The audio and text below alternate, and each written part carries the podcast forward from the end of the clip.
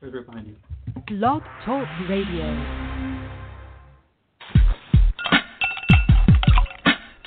You're listening to Radio Stranahan. Lee Stranahan, thank you. It was a privilege for me to meet you last weekend. You're tuned into Radio Stranahan. And now, here's your presenter, Lee Stranahan. Good afternoon, everybody. Lee Stranahan, America's finest journalist, dedicated every day to making you smarter. How's it going? You having a nice day? It's pretty cold where I am. I'll just point that out. It's pretty cold here in the plains where I am.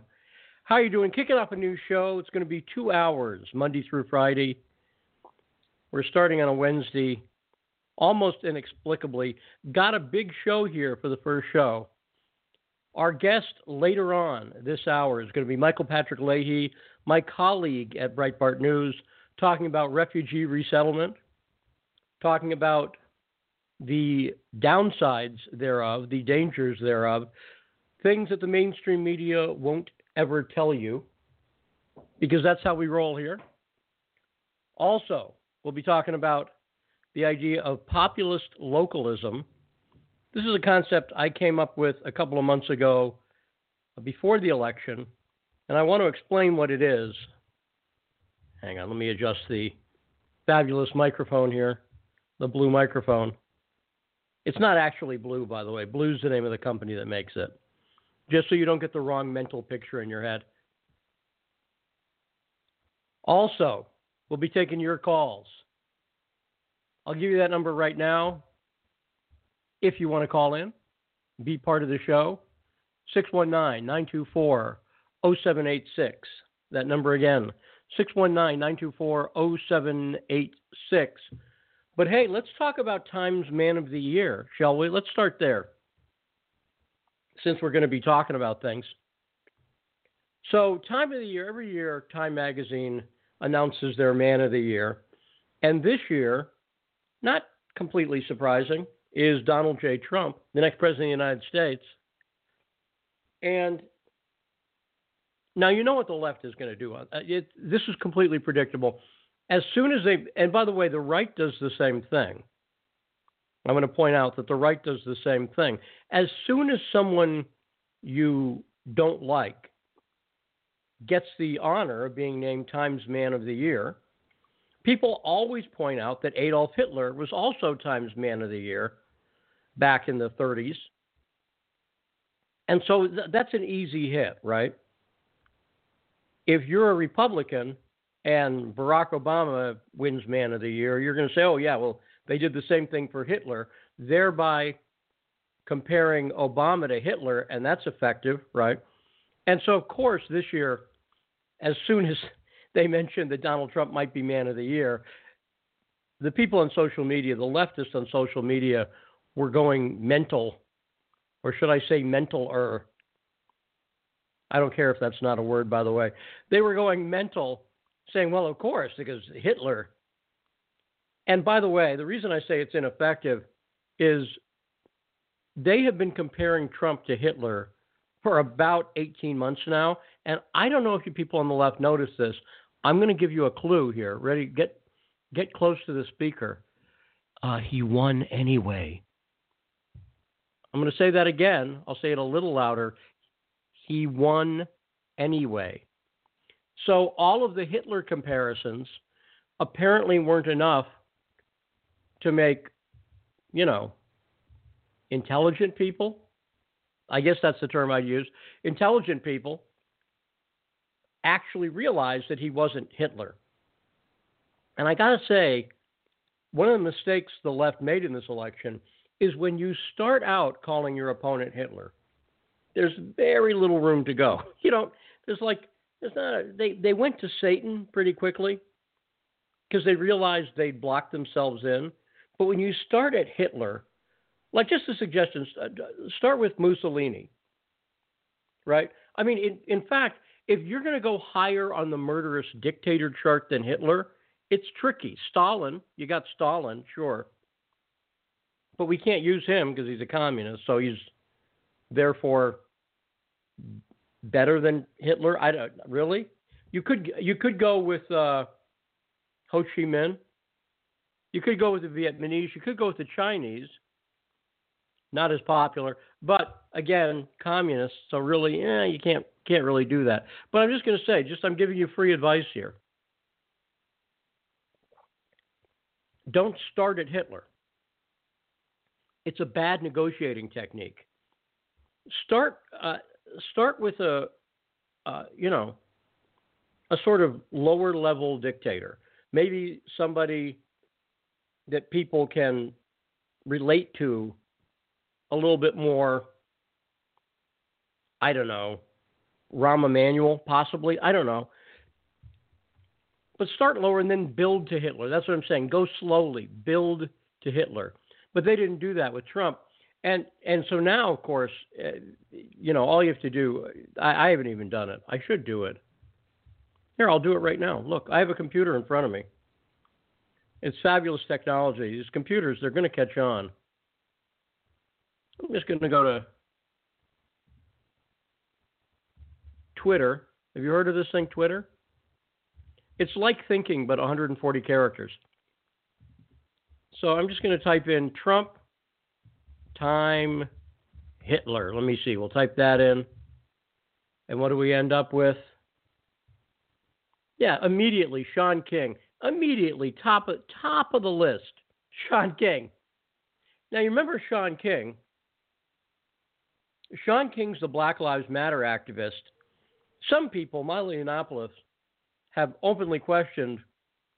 They openly questioned whether Shaun King was black, and uh, Shaun King eventually was forced to admit that he's at least half not black, and that he didn't he didn't he is not sure who his dad is. That's who Shaun King is, and and by the way, Shaun King, for all uh, the controversy, he's blocked, so I can't tell you much about him. Again, when I say he's blocked, I mean he's blocked me. I'm pretty proud of that block. But Shaun King uh, got a writing gig. I believe the New York Daily News, if I'm correct. I might know this if, if I wasn't blocked. But even though I'm blocked, it shows up in, re- in uh, search results. Here's what Shaun King has to say. Shaun King, this is enlightening. Just a reminder Hitler, Stalin, Putin, Trump, Time Person of the Year. Trump actually very much deserves to be in this company. Now, by the way, there are other people who, let's say you had low self esteem. Remember a few years ago, Trump's Person of the Year was you? Remember that one? Like sort of a shiny cover, you could see your reflection in it. It's kind of a cop out, really, a little bit. But I'm just saying, that was their Person of the Year. Like if you had really low self esteem, you would look at that cover and immediately go, well, uh, sure, I'm Person of the Year, but so is Hitler. You know? I love how Shaun King threw in Putin. Stalin, Hitler, Putin. There is a lower Putin, you know, Putin was with the KGB.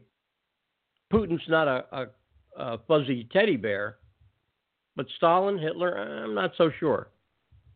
I'm questioning that one. But again, this is the easiest thing in the world to do. The Independent newspaper, UK newspaper, Donald Trump was just named Times Person of the Year. Hitler got that title too. You're a genius here. James Melville, I don't know who James Melville is, but he doesn't have me blocked. He, it says here he's a PR professional from Cornwall. So he's a British PR professional. There's probably a joke in somewhere, but I, I'm not ready to make it. He chimed in and pointed out that the Ayatollah Khomeini won. So this is real easy. What you do is now, first off, this tells you that Person of the Year doesn't mean Best Person of the Year. Does that make sense?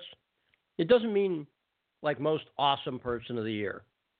It means Most Impactful Person of the Year. That's what Time is talking about. The person who they think had the most impact on the election, right?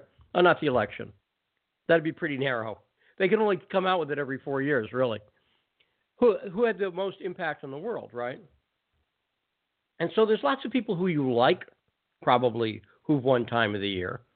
It's not all Hitler and Stalin and whichever politician you don't like. That you won, most of you probably like that. That would look, it's me. Impactful, right? And so this is what they do. It's the easiest thing in the world. It is lazy, lazy, lazy. So of course Shaun King does it. By the way, Shaun King is invited to call in. Someone let Sean know. Again, I'm blocked, but if Sean wants to call in, the number is 619 924 0786. That number again, 619 924 0786 to call in and be part of the show. Shaun King, put that on speed dial. You're, uh, Sean, you're welcome to call in anytime. I'd love to talk to Shaun King. These people who block me, Shaun King, Representative Keith Ellison, the first Muslim elected to Congress, or as I like to call him, the first Muslim elected to Congress who blocked me. That's my pet name for him. Any of them, you're welcome to call in anytime. Dial the number. By the way, if you're not Shaun King or Keith Ellison, you're also welcome to call in. Uh, but uh, it's Shaun King's lazy. Let's face it. No, that's not. That's not a racial thing.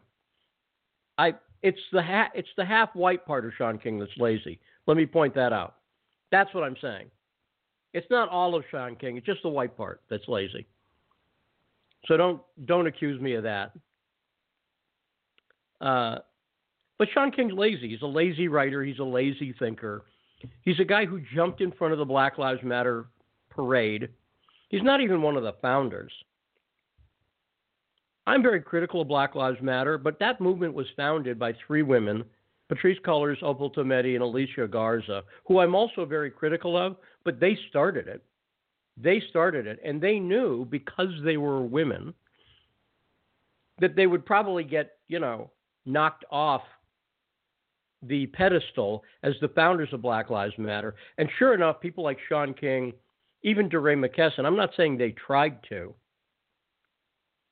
but Shaun King and DeRay McKesson are both better known as Black Lives Matter leaders than the people, the women who actually founded it. I'm just saying. That's just true. That is an advantage of being a dude. You're generally better no you you appear more leaderly. Again, not a word. But there is something about being male where if you see a guy and, and a lady, people just do subconsciously assume the guy's in charge.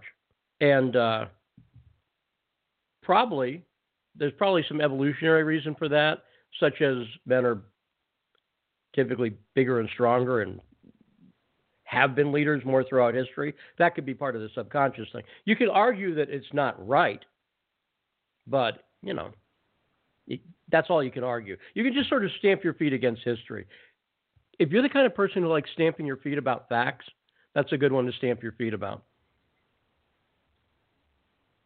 But Shaun King, of course, he goes for that because again, this is a guy who jumped in front of the Black Lives Matter parade. He saw something going on. He'd been he tried his hand at activism before, never succeeded in anything. So now he's jumping into it with his lame, dumb, lazy tweets.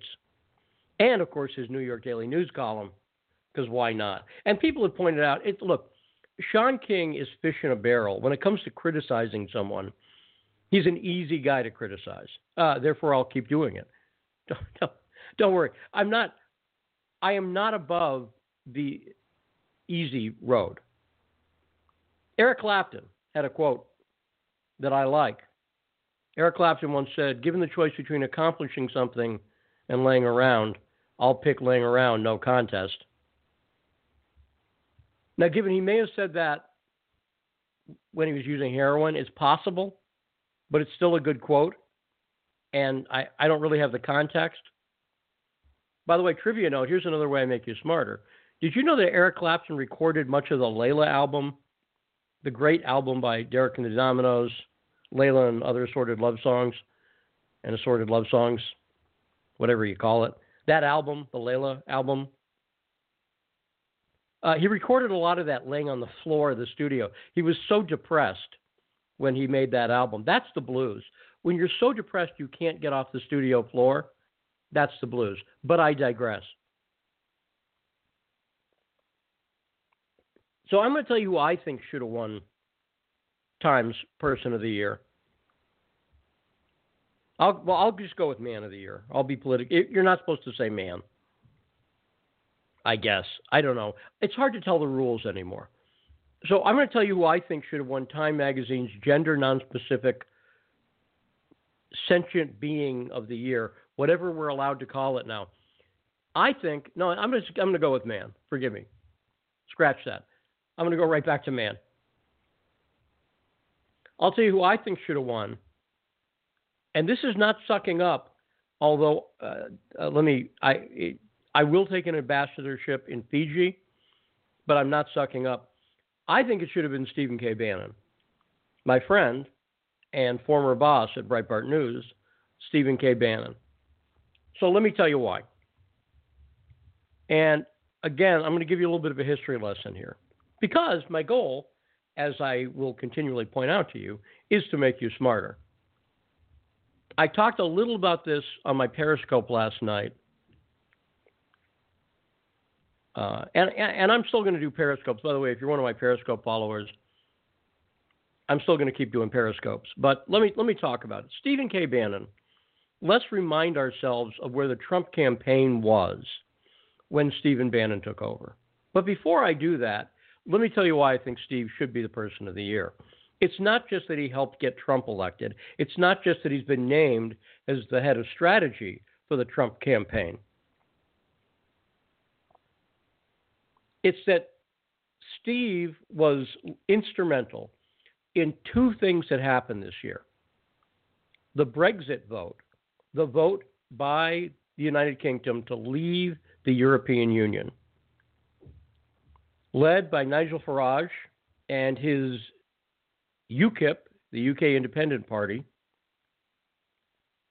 But the thing that helped that happen is Steve Bannon made a choice a couple of years ago to expand Breitbart. Steve was the executive chairman of Breitbart News, and Steve made the call to expand Breitbart into the United Kingdom and open up a UK office brought in people like Raheem Kassam. I got to get Raheem on the show. Raheem's great, and also he's fun to go to dinner with. So uh, Raheem was one of the people that Bannon put in place there, and Raheem used to be Nigel Farage's assistant, basically. He, and in fact, recently Raheem was trying to uh, get leadership of UKIP, and I I do they vote on those things? I don't know how it works. I'm not up. I'm not really up to date enough on English, British, English, British. Which one? The British, whatever you call it. I'm not really up on the way that they put people in at UKIP. I think the Queen is involved, and a sword, and uh, whoever can pull the sword out of the Queen. I may have the facts wrong in this. I'm not sure. I'm not looking at my notes right now. But however they do it, I would have voted for Raheem. No, they don't pull the sword out of the queen. No. That was a different time. That's history. But Stephen K. Bannon made the called shot to start the UK office of Breitbart News to put resources into the UK. And sure enough, that UK vote, which was close, I think Breitbart News, being in the UK, reporting on the Leave vote day after day after day after day in a way that even papers in England didn't want to cover it. Because you got to remember, UKIP is uh, is the Donald Trump of British politics. I don't know what I mean by that, but I'm going to say it again because I think it sounds pithy. UKIP is the Donald Trump of British politics. Let me explain. I know I said I don't know what I mean by that, but I'm going to make it sound like I know what I mean. You'll notice who Trump went against. It was the establishment, not just the establishment on the left, but the establishment on the right as well. Okay? You've noticed this. Right? I'm not I'm not telling you anything new there. In the same way UKIP was actually challenging both the Tories, the Br- British conservative, they call them Tories just because they're British and they like to call things by different names than uh, proper American language does. For instance, they call trucks lorries, lorries, Tories. Is there a conspiracy here? I don't know. We report, you you figure out what we mean. That's my slogan. I may I may work on that one. But the British, they call things an apartment in England. See how I'm making you smarter? An apartment in England is called a flat, whereas in the United States, for instance, we'd call it a circle. Uh, I, something else, something that's not a flat, an apartment. That's what we'd call it. Let's go with that. So, a, but they call things by different names. So the Tories, who are the conservatives in England, UKIP, a lot of conservatives. There are papers like the Daily Mail, for instance, which is a conservative paper. You have the Guardian, which is a liberal paper, uh, and UKIP doesn't fit into either one neatly. And so my point is that you have conservative and liberal media in England. I'll try to make this point in a less stupid way. Hang on. I won't talk about lorries or flats here. Let me make my point because it's a serious one. UKIP was an anti establishment party in England. They're an anti elitist party, right? And so Nigel's vision there was to get the United Kingdom out of the European Union because he saw the European Union control as something dangerous to the country. And so it was a nationalist movement. It was a pro England, pro United Kingdom. There's other countries. Sure, the, the Welsh were in there somewhere, but it's a pro UK movement saying basically, let's have the UK run by the UK. Got it? And Steve Bannon saw that happening and decided to open an office. This is why I think Steve Bannon should be the man of the year this year, in my opinion, over Trump. Because Trump's Steve Bannon's the guy who saw that. And Steve Bannon's also the guy who saw the same possibility in Donald Trump, who's opposed to both the Democrat and Republican elites, is his own third party. In a weird way, Trump is his own third party. That's why he pulled, he's pulled in voters.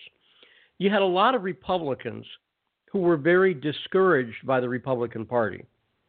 They were discouraged by two losses to Obama, but not just that. They were also discouraged by the candidates who'd lost to Obama and the way that they lost to Obama. And not just that. Let's just go. I, I could go off on this, and I will at length since I have two hours a day to talk about this stuff. But a guy like John McCain, okay, a guy like John McCain is a disappointment in every way. On almost every issue, the Gang of Eight immigration bill, for example, the Gang of Eight immigration bill,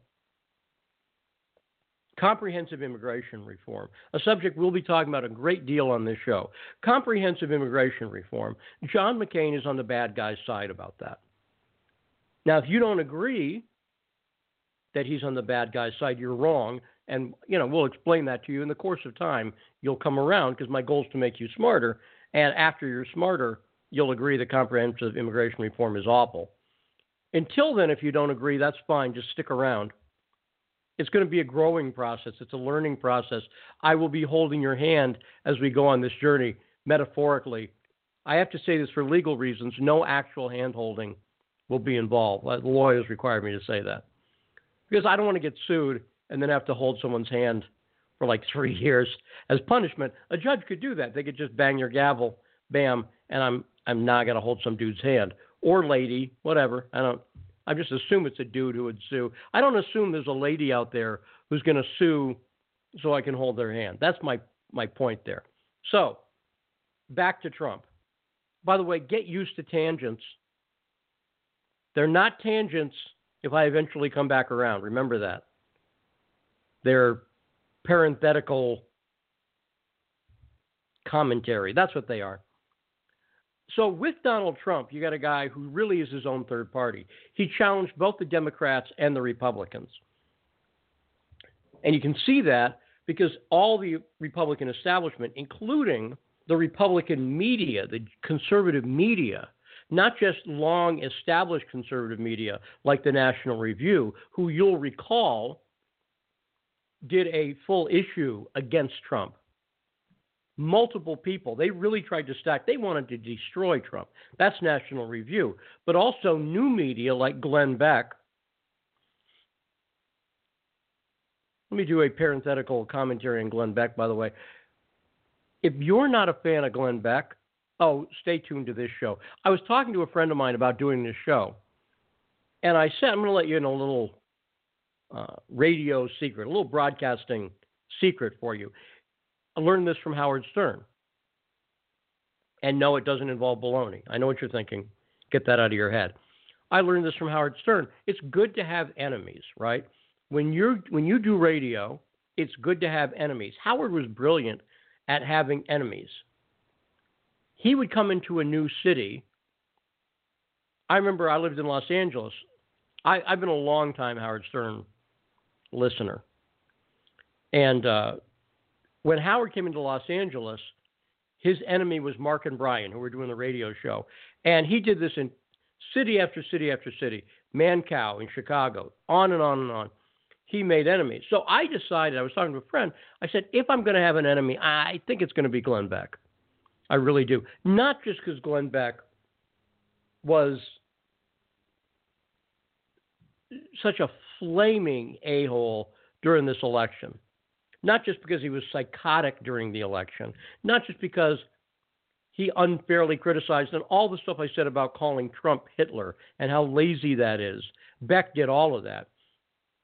And not just because of the way Glenn Beck betrayed my friend and mentor Andrew Breitbart, which I should I should do a segment about that sometime. Uh, but also because Glenn Beck, I think, by actively trying to get Hillary elected in this campaign, is certifiably dangerous.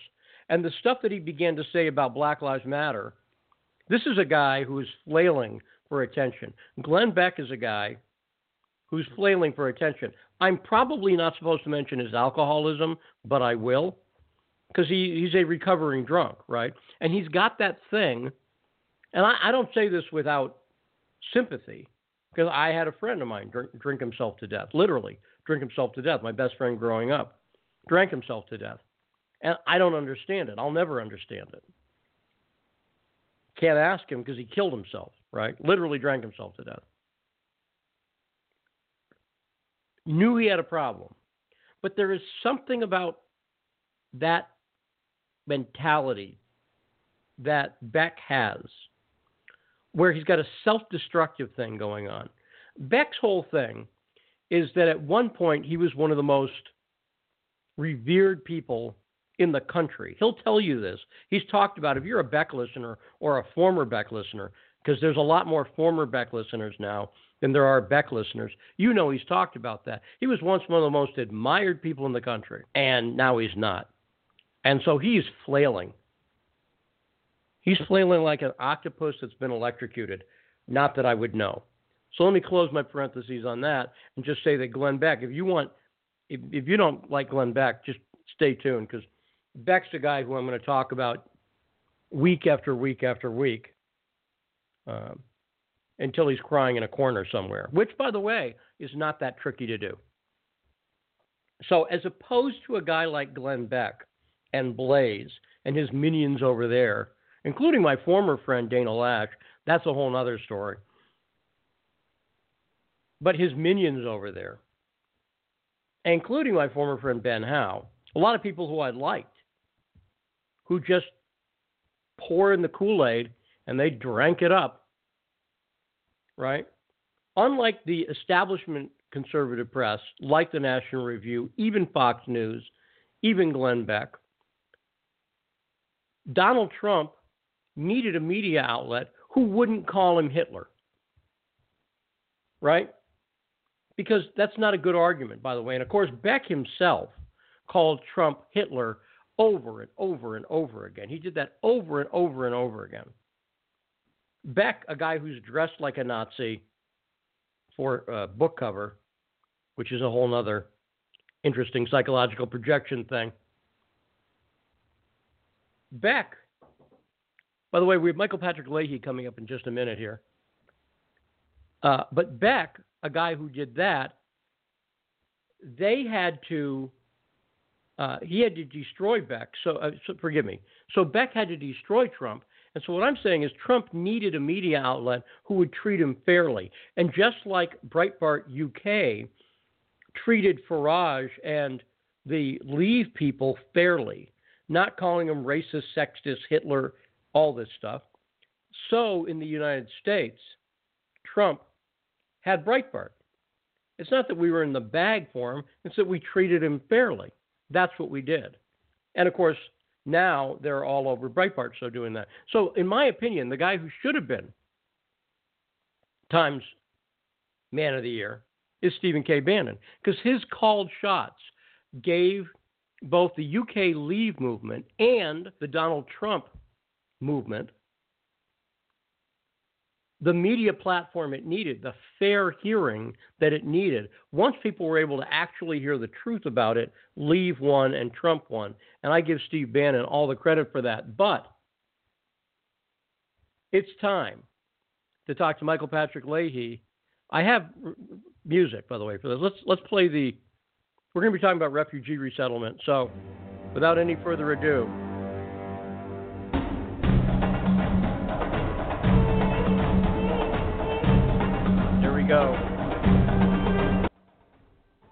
Oops, it's dramatic. Wait, it dramatically went lower. Hang on a second. There we go. That's a better volume, I think.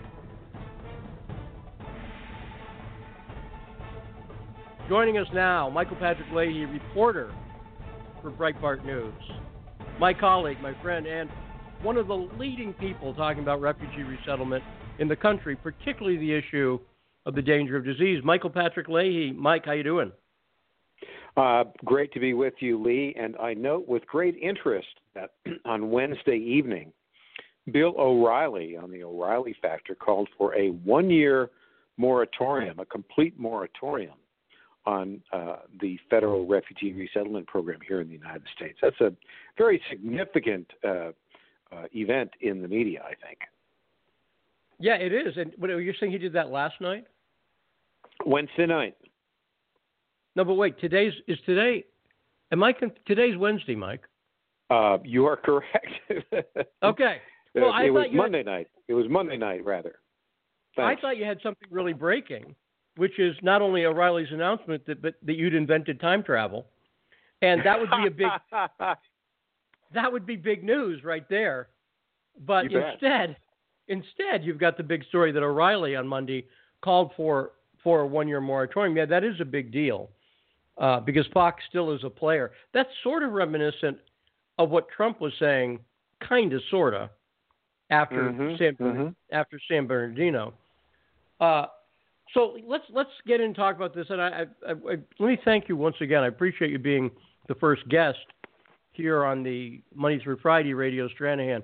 These uh, the uh, the test broadcast. The test I, I call it that because things could go technically wrong at any moment. That's possible. It's exciting. We're still yeah, working very out. exciting. Yeah, you heard the music was a little too loud there, but at least we had intro music for you, so that was. I'm proud of that. So, so let's talk about this, Mike, because you've been writing about the refugee issue for a long time now, and you and I have worked on stories. Uh, uh, are, are you there?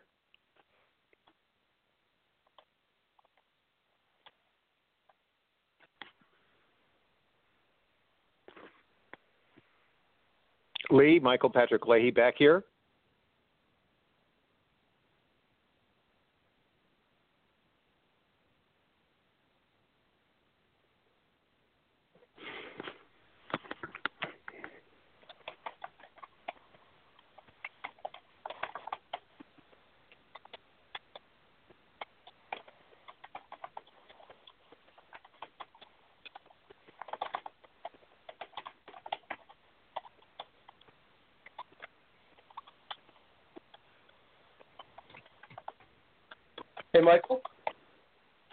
Back with you.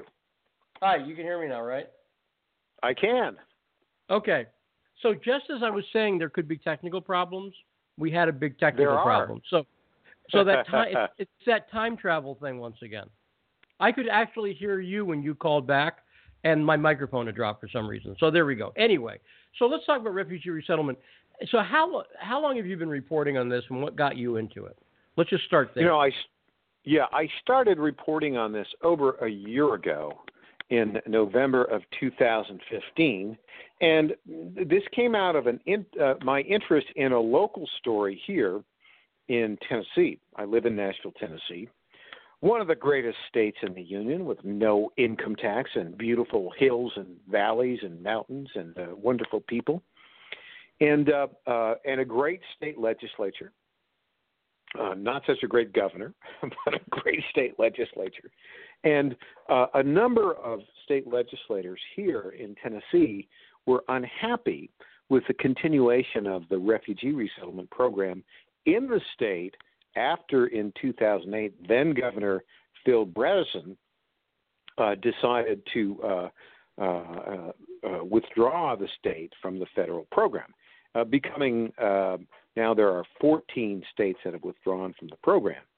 And under the Refugee Act of 1980, there's no statutory authority by which the federal government can resettle refugees in a state that has withdrawn from the program. That hasn't stopped the Office of Refugee Resettlement under first President Bill Clinton, uh, then President George W. Bush, and then subsequently uh, under President Barack Obama from creating the statutory authority to do that uh, in a in a regulatory process in which they took uh, the Wilson Fish Amendment to the 1984 Immigration and Naturalization Act and subverted it in a regulation that authorizes the federal government to name a resettlement agency to take over the program when the state withdraws.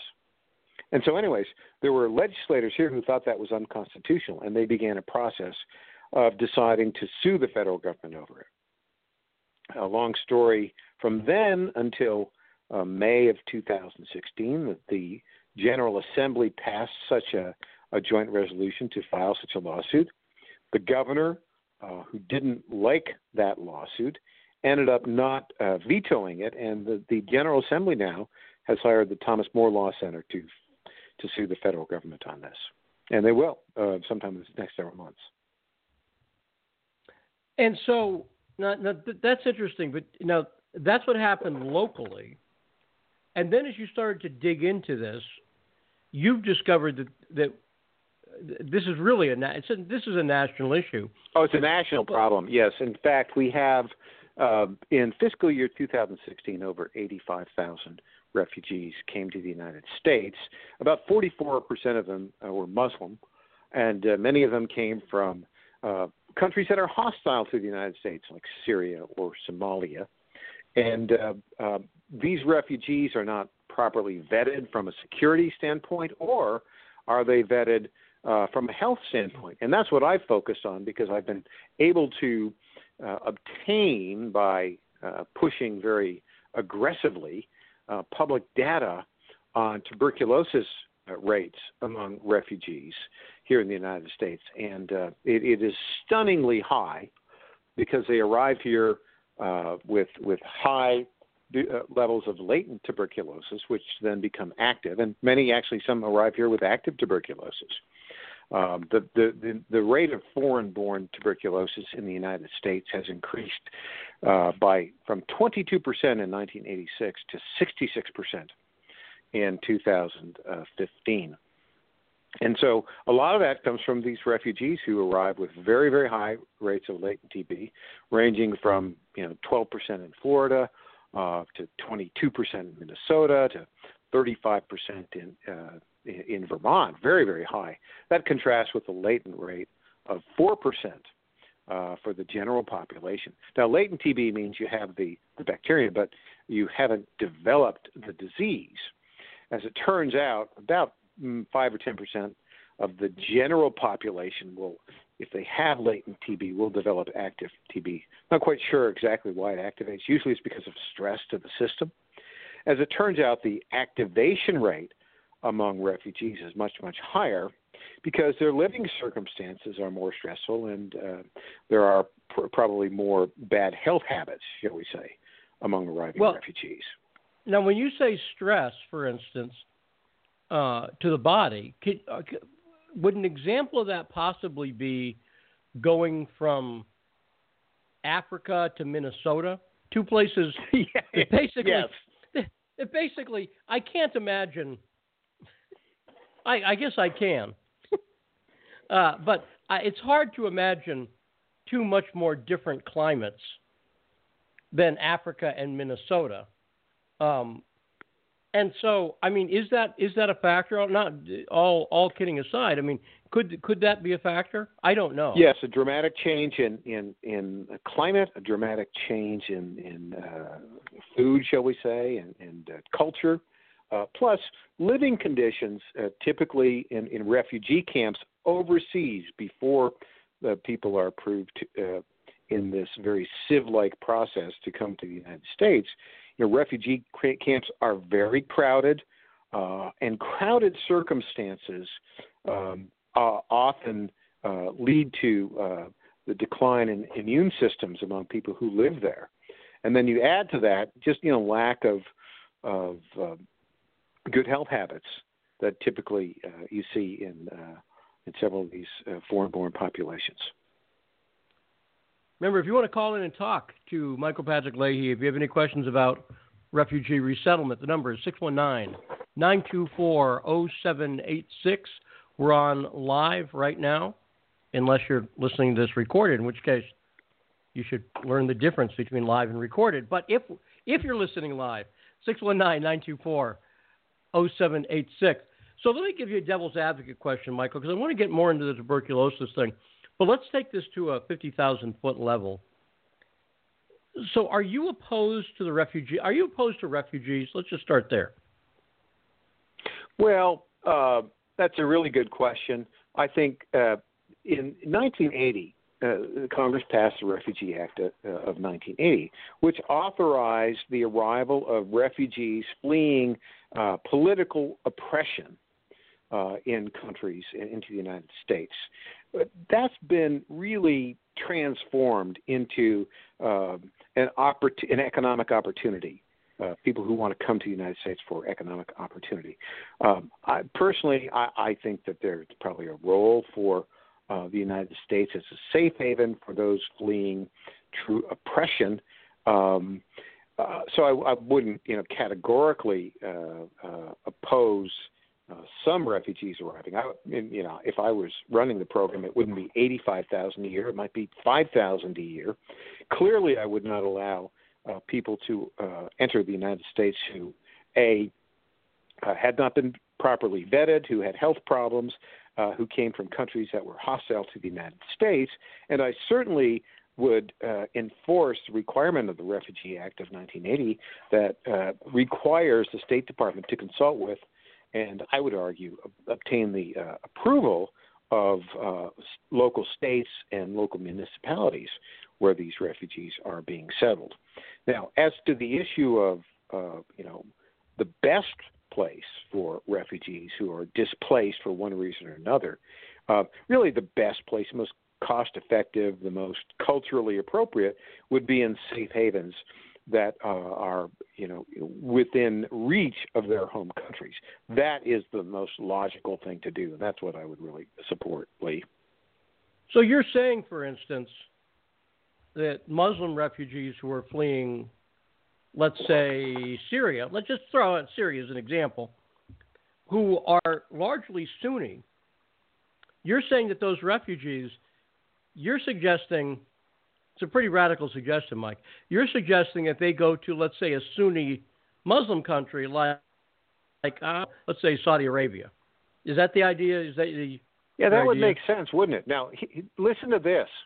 So, Pakistan, as you know, uh, is a country that's 96% Muslim, and uh, the Somali refugee who attacked 10, 11 people at Ohio State on November 28th. Abdul Razak Ali Artan, he, and his mother, and his six siblings fled Somalia in 2007 and lived in Pakistan from 2007 to 2014, and then uh, uh, were approved for arrival in the federal refugee resettlement program here in the United States, and they came uh, briefly to Dallas, Texas, for 23 days, um, resettled by Catholic Charities of Dallas, and then they skipped town and became secondary migrants and moved to Columbus, Ohio, on June 28th of 2014. Now, interestingly enough, Pakistan has a very, very small Somali community, uh, estimated at less than 4,000. Pakistan, uh, and by the way, 99% of the 100,000 plus uh, Somali refugees who have uh, uh, been resettled in the United States uh, since 1990 um, are Muslim. only about 1% of the U.S. population is Muslim. And yet, Pakistan will not allow um, Somali refugees living temporarily in Pakistan to have permanent asylum there. They're actually they're supported by the United Nations High Commissioner for Refugees. They get a you know a regular small stipend to live there, but Pakistan refuses to allow them to have asylum. Now, what sense does that make, Lee? Well, it makes a lot of sense from Pakistan's standpoint. Uh, you know, it's the same thing. As as you know, the number the, of refugees uh, from Syria that have been brought into Saudi Arabia. I think let's do this in round numbers. What's the number? I think it's uh, it's zero. Correct? Is that is that it? Yes. If not zero, it approaches zero. yeah, I'm I'm rounding it off. But um, and the reason Saudi Arabia is given for it is the most Islamic thing in the world. They're afraid of terrorism. So the reason that Saudi Arabia hasn't taken these refugees in is they're worried about terrorism from Muslim refugees. Now, again, right. As soon as you say that in the United States, right, uh, you're a racist for saying that and you're an Islamophobe and everything else. Yet that's exactly the reasoning that Saudi Arabia is given for doing it. And when you get a country like Pakistan, which is the birthplace of Al Qaeda, uh, right? Al Qaeda was formed in Peshawar, Pakistan in the mid 80s when Osama bin Laden and his mentor Azam had the services office there. That's what became Al Qaeda, right? They would they would help mujahideen who would go into Pakistan, and uh, they would help them fight the Russians. And after that operation was over, they started to move to Bosnia and other places. Azam got killed. Uh, Zawahiri came in. But that's what happened. That was, that's the genesis of Al Qaeda, is Peshawar, Pakistan. And over and over, we see problems in Pakistan. In fact, I, I forget where where did Osama bin Laden? Where was he killed again? Do you remember yes, where? I would say it was. Yeah, it was Pakistan. It was Pakistan. That's right. He he started Al Qaeda in Pakistan and then liked it so much he came back. Apparently, I've never been to Pakistan. I you know I assume it's if if here's what I'm saying. If Osama bin liked bin Laden liked it, must be awesome, right? That's the theory. So the fact that somebody spent time in Pakistan doesn't make me sleep better knowing that they were there for a while and then they want to come to this country. And I think the other thing people don't talk but yeah, yeah, no go ahead, Michael. No, I was just saying, yeah, I think it's a very good point and, and, and let me just uh, make another point. There there's something called the Somali diaspora. In other words, uh, Somalia is a war torn country uh, that's an economic disaster.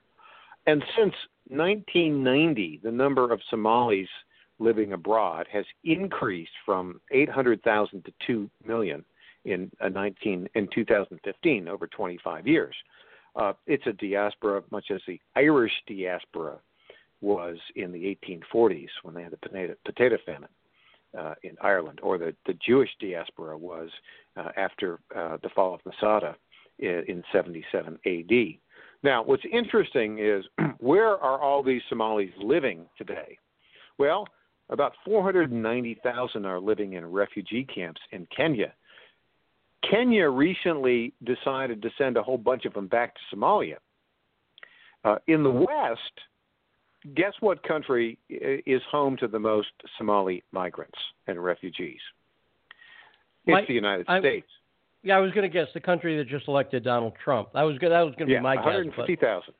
Exactly right. Here in the United States, according to the United Nations, uh, far behind the United Kingdom has 110,000, and Canada has only 20,000. So uh, I'm looking for Saudi Arabia on the list of Somali refugees, and guess what? It's not there. Well, and it should be pointed out the reason the refugees come over from Somalia is because of terror groups like Al Shabaab, right? So, Al Shabaab, I mean, what, I'm not saying this is the reason the refugees come over. Scratch that. The reason it, the country's a hellhole, let me put it that way.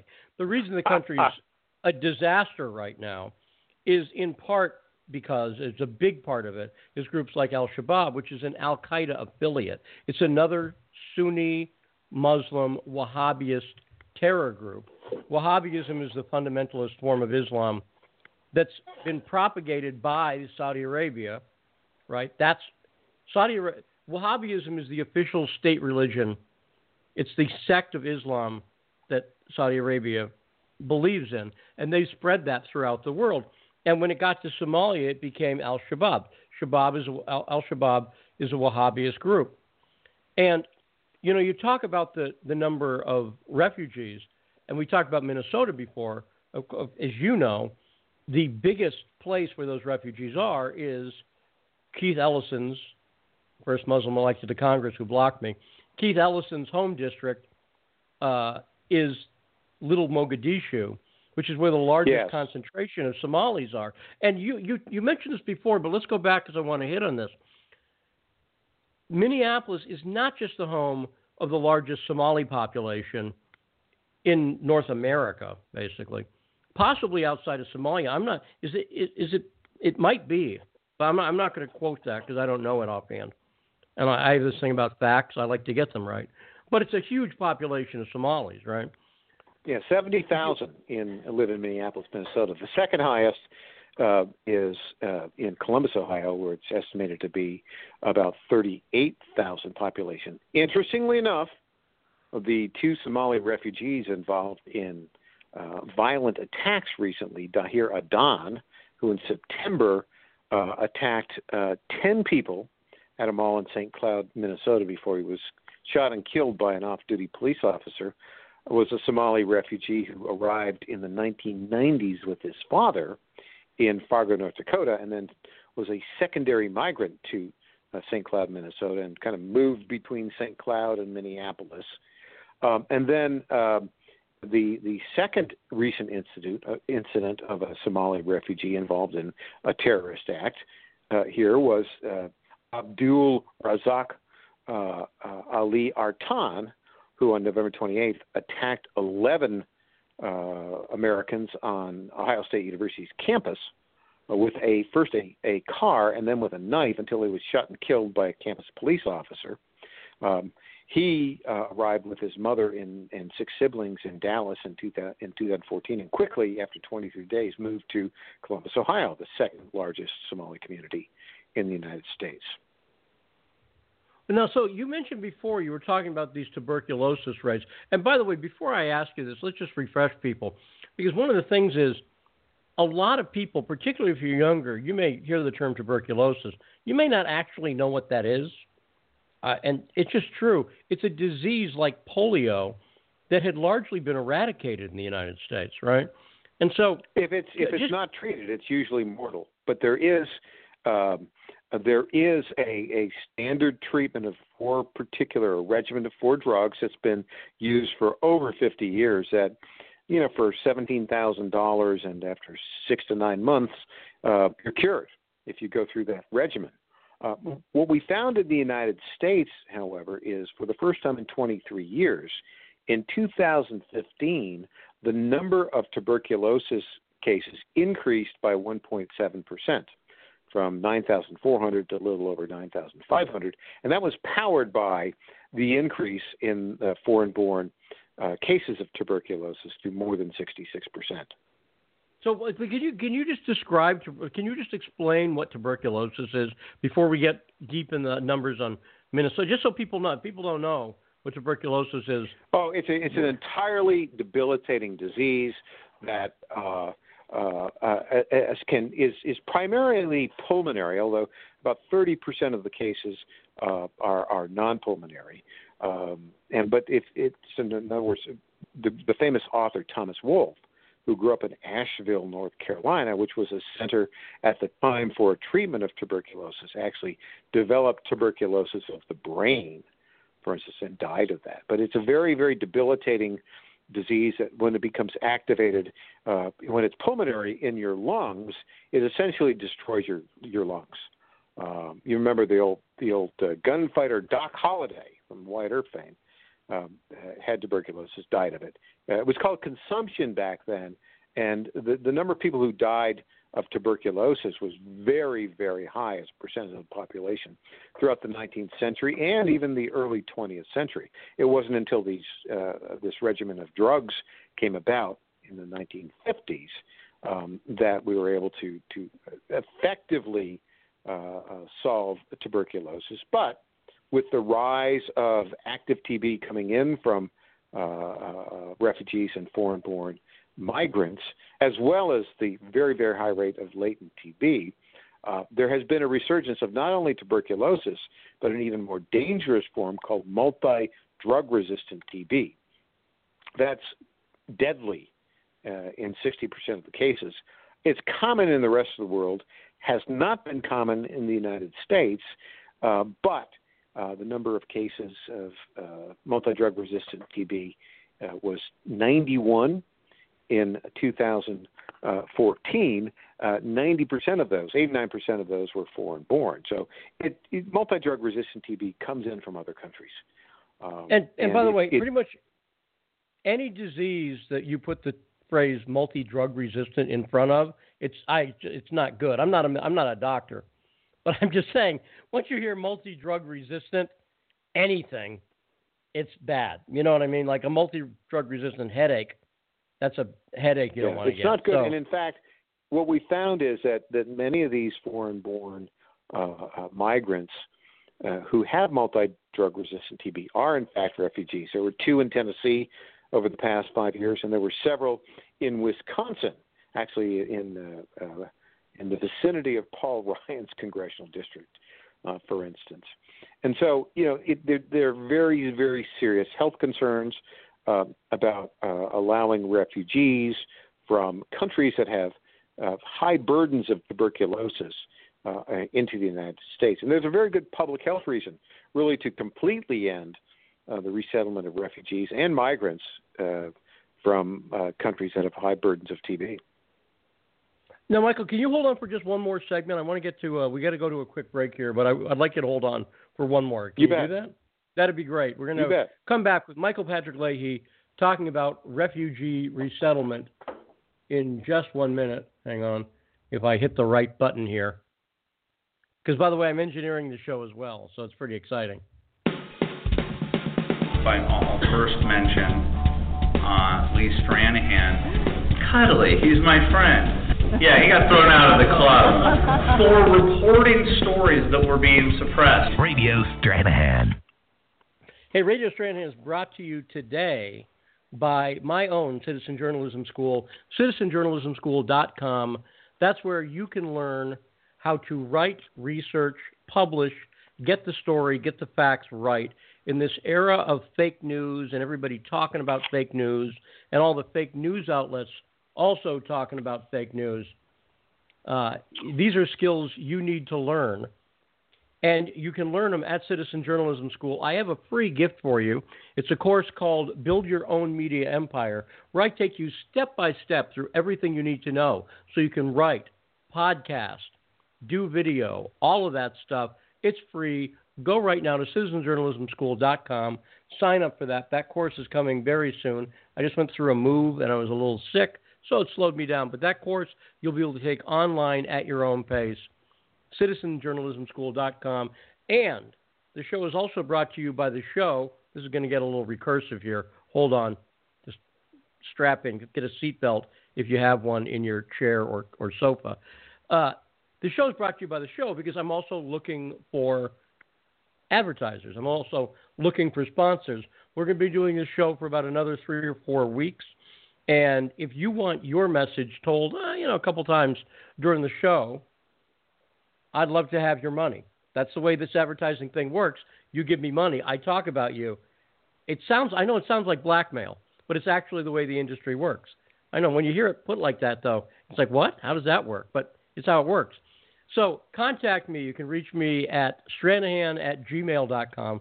That's my last name, Stranahan. If you don't know how to spell my last name, just look at the radio show you're watching, and, you know, it's right there on the screen, Stranahan. You can probably see it. So, Stranahan at gmail.com. Let me know if you're interested in advertising. We're going to start that just as soon as I get things organized, and that's who the show is brought to you by. Now back to Michael Patrick Leahy. By the way, if you want to call in, 619 924 0786. Not sure how much longer we're going to have Mike, so if you want to get a question in for Michael, this may be your last chance. 619 924 0786. So let's talk about on, on Friday this week uh, on the show, Mike.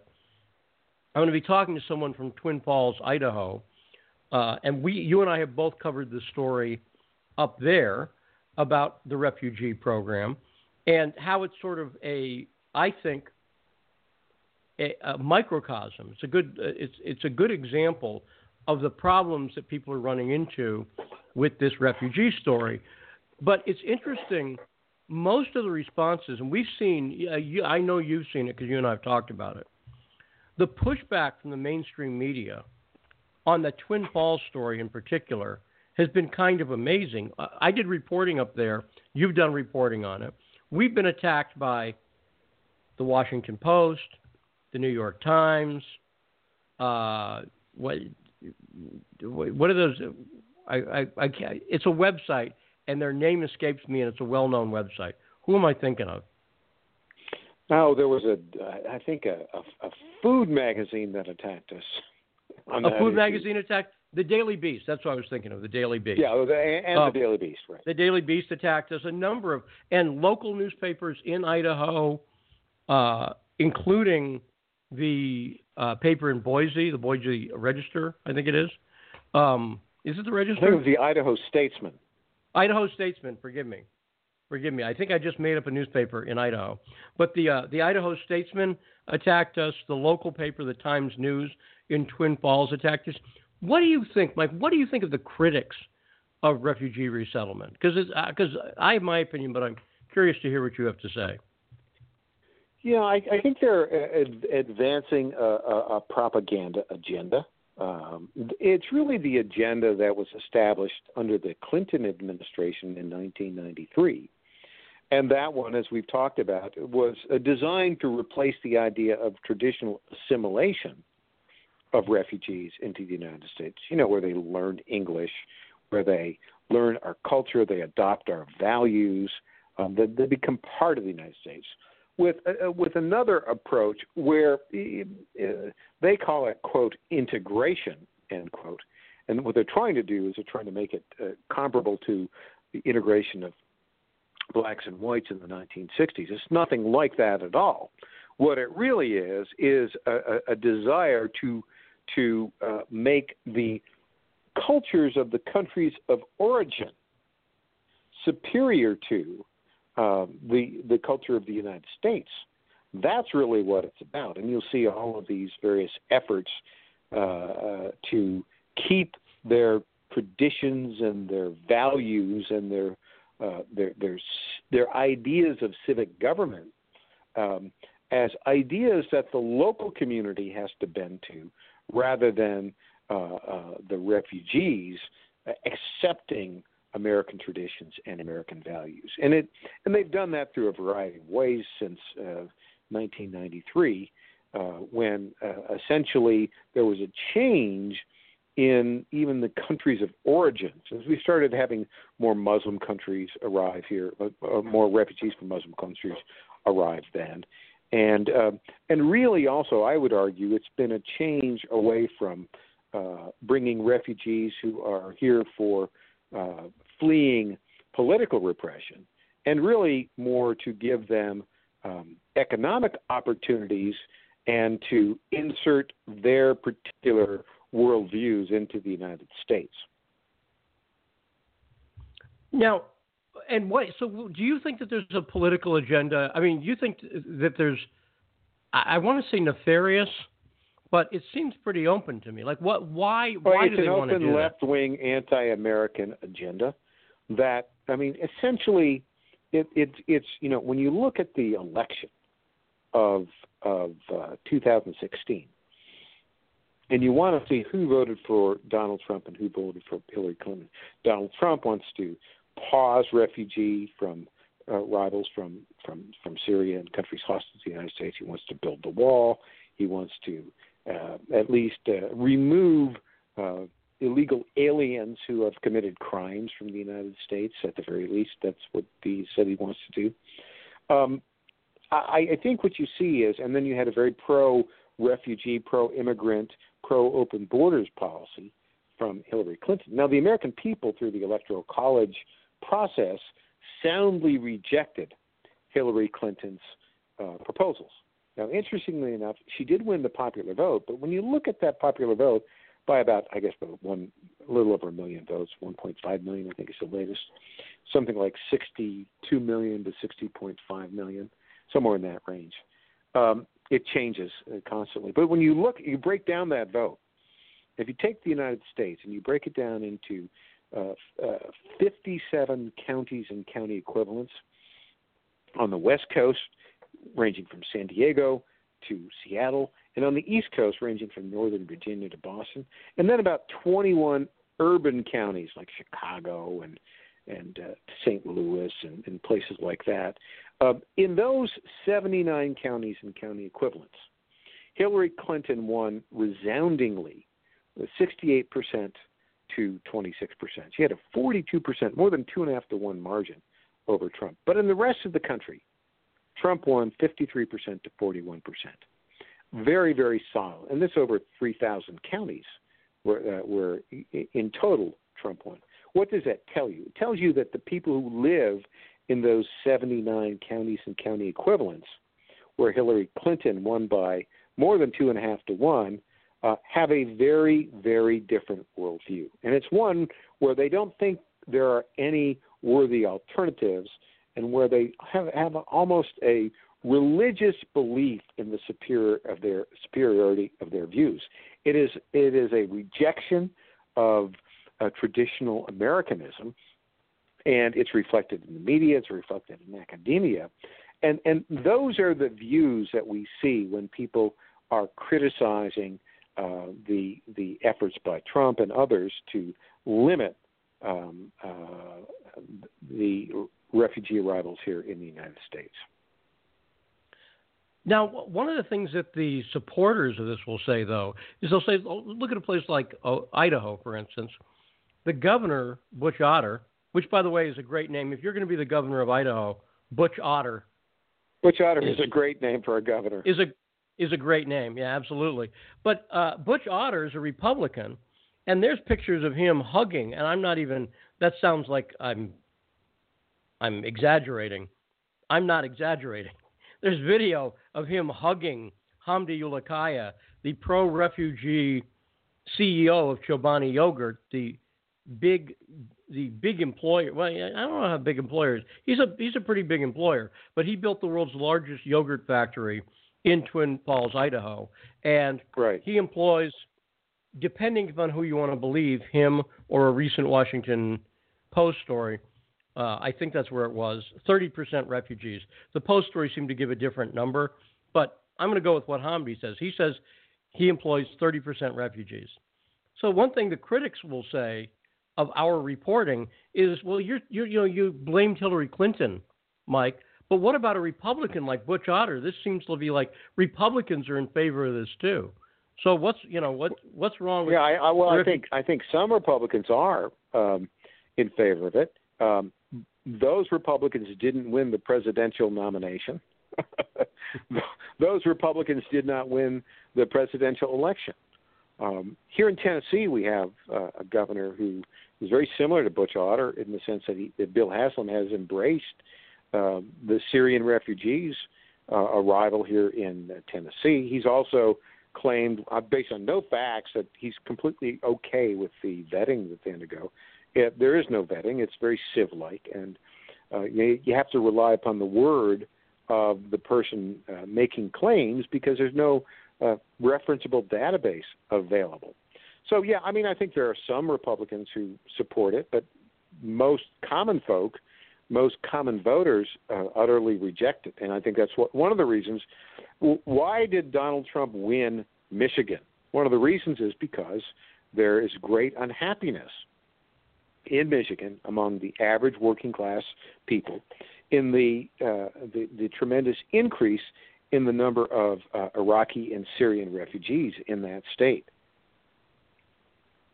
We're talking to Michael Leahy. You can call in right now, 619 924 0786. By the way, Michael, we have some breaking news uh, right now, which is Donald Trump has picked as the head of EPA Oklahoma Attorney General Scott Pruitt. That's his choice for the head of the EPA. And Oklahoma, of course, is known for fracking. And oh, wait, hang on. There's another breaking news alert here. There's been a 7.5 earthquake reported in Flint, Michigan. No, wait, hang on. That's that's Michael Moore's head exploding. Hang on, that's what that one is. at the at the EPA pick, but Donald Trump has picked Scott Pruitt as the EPA head, and I'm sure we're going to hear quite a bit about that when you pick the guy from the Attorney General from Oklahoma, Oklahoma, or as I like to call it, Oprah, Oklahoma Bracken Homa. Uh, uh, uh, when you pick that guy as your EPA chairman, that's kind of sending a message to the left, I would say. Um, uh, Mike, let's uh, let's uh, finish up. I want to talk about one other aspect of this story because we covered the media reaction, we covered some of the the, the health things. Um, let's talk about the economic impact of this.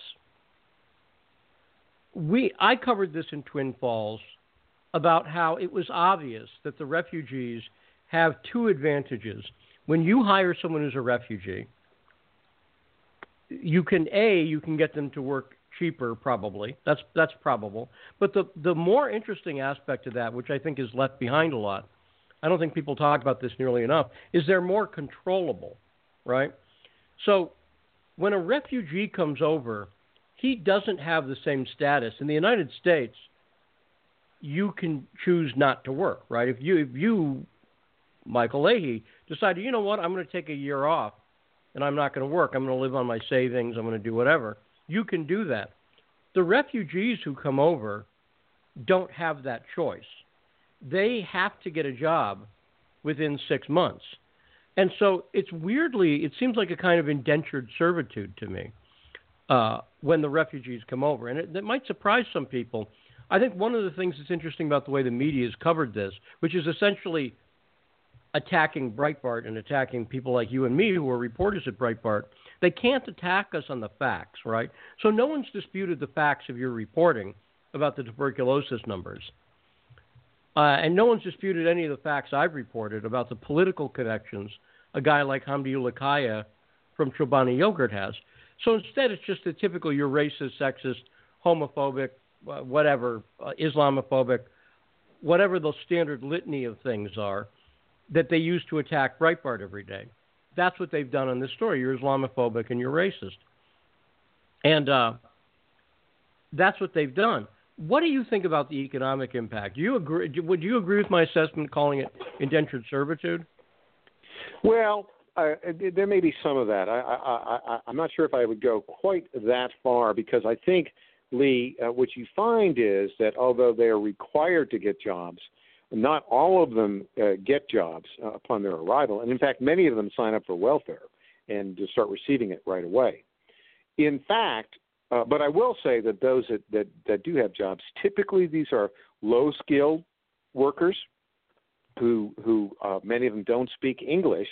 And so, therefore, it, you're looking at minimum wage type jobs uh, jobs in the meatpacking industry, in the food processing industry, in the dairy processing industry, as you said out in in uh, in Idaho at the Chobani plant there. Um, and and so uh, uh, I, I do think that there is there's a certain lack of options that they have, and since they're really not most of them aren't bringing a lot of value as potential workers here to the United States. They're really just sort of displacing American workers at the low end of the spectrum, which is apparently one of the reasons why the Chamber of Commerce is so interested in having uh, these refugees here to work at low wage facilities.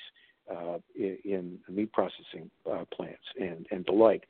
Now, I will say also, a lot of these refugees, even those with jobs, uh, receive huge uh, benefits from the federal government uh, food stamps, um, uh, rent assistance, and, and, also you know this is medical coverage, which is ultimately covered by the states as well. And in fact, the Center for Immigration Studies estimated that each refugee arriving here in the United States costs state and federal taxpayers over $65,000 for the first five years that they are here. I think that's probably an understatement uh, because you, you throw in educational benefits and and uh, free tuition at college and things of that nature, uh, which, uh, although it's often hard to document, is usually the case. Um, so, in terms of what they receive, so the numbers of the financial benefits that the refugees receiving are are, are pretty huge. Well, it's also interesting too that I, you know, uh, slightly switching topics. It's also you mentioned the number of Muslim refugees coming in, and you know what we've learned in the past few months, for instance, is the number of Muslim, the number of Syrian refugees coming in. Like I think the number is ninety nine percent of them are Muslim. Yeah. And right. when very I was few co- Christians arriving from very Syria. Very few Christians, and interestingly, and the reason for um, that, the reason for that, Lee, is because the, the refugees initially are vetted by the United Nations High Commission for Refugees, which is notoriously uh, anti Christian. Well, I'll tell you something else, too, because I learned this when I was in Beirut uh, in 2013. I went to an HCR camp, and it was overwhelmingly Muslim, but I also interviewed Christian refugees. The Christians also don't go to the HCR the Christians, the Christian refugees I met, were being helped, for instance, by the local Christian churches, or they knew people and they would get jobs and integrate. What I've said to people is I interviewed a number of uh, refugees from Syria who were in their early 20s, who were Christian. If you saw them, they would look like people who left the Abercrombie and Fitch at the mall, at the local mall, wherever you are in America. Does that make sense? Kind of preppy mm-hmm. looking, right? That's the way they look. They that, that's the way they look. When you went to the HCR camp, it was birds and beards and burkas. By the way, beards and burkas is it's it's harder to say than it is to think in your head. I'm just going to point that out. But that's what it is. It's beards and burkas, and uh, and that's who you saw at the HCR. And I actually talked to a Christian journalist there, and he pointed out to me. He said, when you see the camps outside, uh, and this is a Le- Lebanese Christian journalist, he said, when you see these big camps that Angelina Jolie goes to with tents, he goes, those aren't the Christians. And I said, why is that? And he said, because we don't live in tents. And that's what he told me. And so if anyone wants to write letters, send it to Lebanese journalist, care of Lebanon, and I'm sure it'll get to him. But uh, but that's what he, that's. If anyone's offended by that, uh, take it as you want to. But that's what he told me. He said we don't live in tents, and I noticed that when I was in Beirut. I noticed that that the Christian refugees actually their lives had been displaced by this war, but they wanted their lives to go on as normally as possible. Does that make sense? and mm-hmm. and and they weren't just sort of throwing themselves at the mercy of the the HRC, which I found very very interesting. Um, so that's that's it. Another thing the HRC spokesman told me at the time was they said a lot of the people who were in Syria uh, had relatively affluent lives before they became refugees. She said sometimes we'll see people who were in really poor countries, then they become refugees, Here, it was a lot of people who were affluent, including the Muslims. And so, I, you know, I really think that the mainstream media has done such a horrible job reporting this story from not covering it in the first place. Not covering, and we've been on the America has period. America has been on the wrong side of the Syrian war. I don't think there's a necessarily a clear right side, but the side of the people who are killing Christians, which is what I learned when I was over there, the rebels who we've been supporting, which John McCain, among others, was completely behind. Like these are the rebels. We're going to support the rebels who we're still supporting in places like Aleppo. Um, as bad as Bashar al-Assad is, and he's not a good guy, he's less bad than what's replaced him. And I haven't heard anybody come up with a better replacement. And so what you have is these refugees who are coming over. You point out that they're overwhelmingly Muslim. They're not just overwhelmingly Muslim, they're the Muslims who are fleeing Syria because they say they're being persecuted by Assad, which means they're on the side of Al Qaeda, basically. And that's who they're on the side of. Does that make sense? In other words, the people who are coming in, you say they're not just vetted because our because our foreign policy on Syria is so completely screwed up and backwards. We're bringing actually the opposite of who you'd want to bring in. I don't know. Does that make sense? Because I know it's foreign policy, so it gets tricky for people to understand. But we have a completely backwards foreign policy, and so we're bringing in the wrong people by the boat, by the plane load. I don't think they take a boat to get over here. But by the plane. I think our immigration policy, Lee, in my view, ought to be uh, uh, based upon the principle of what is best for the United States.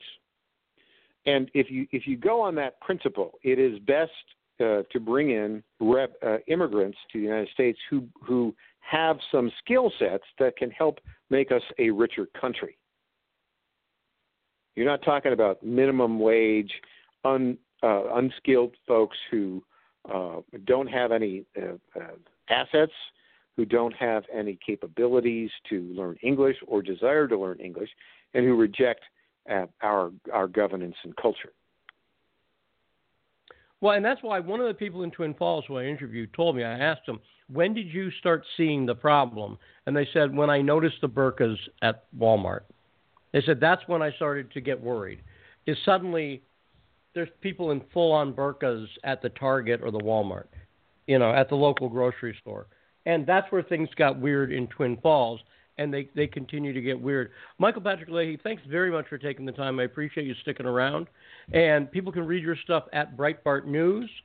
And anything else they should know before we just go to Breitbart.com. I have a story up today. Interestingly enough, that uh, the Somali refugees have been arriving in the United States at the highest rate ever during the past two months as the Obama administration tries to bring in as many Somali refugees as, as it possibly can before Donald Trump, Trump shuts the door.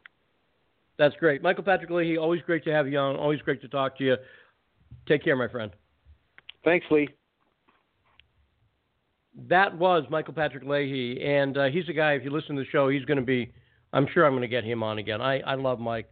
Does great work. He's a real reporter, and uh, it's always a pleasure to have him on. If you want to join the show, 619-924-0786. That number again, 619-924-0786. So let's talk about fake news for a second. I was talking to Brandon Darby about this earlier. I got to get Brandon on too. By the way, Brandon's got an explosive story coming up on Breitbart. But let's talk about fake news. I was talking to Brandon this morning about this. And uh, this is something I've talked about in periscopes I've done recently.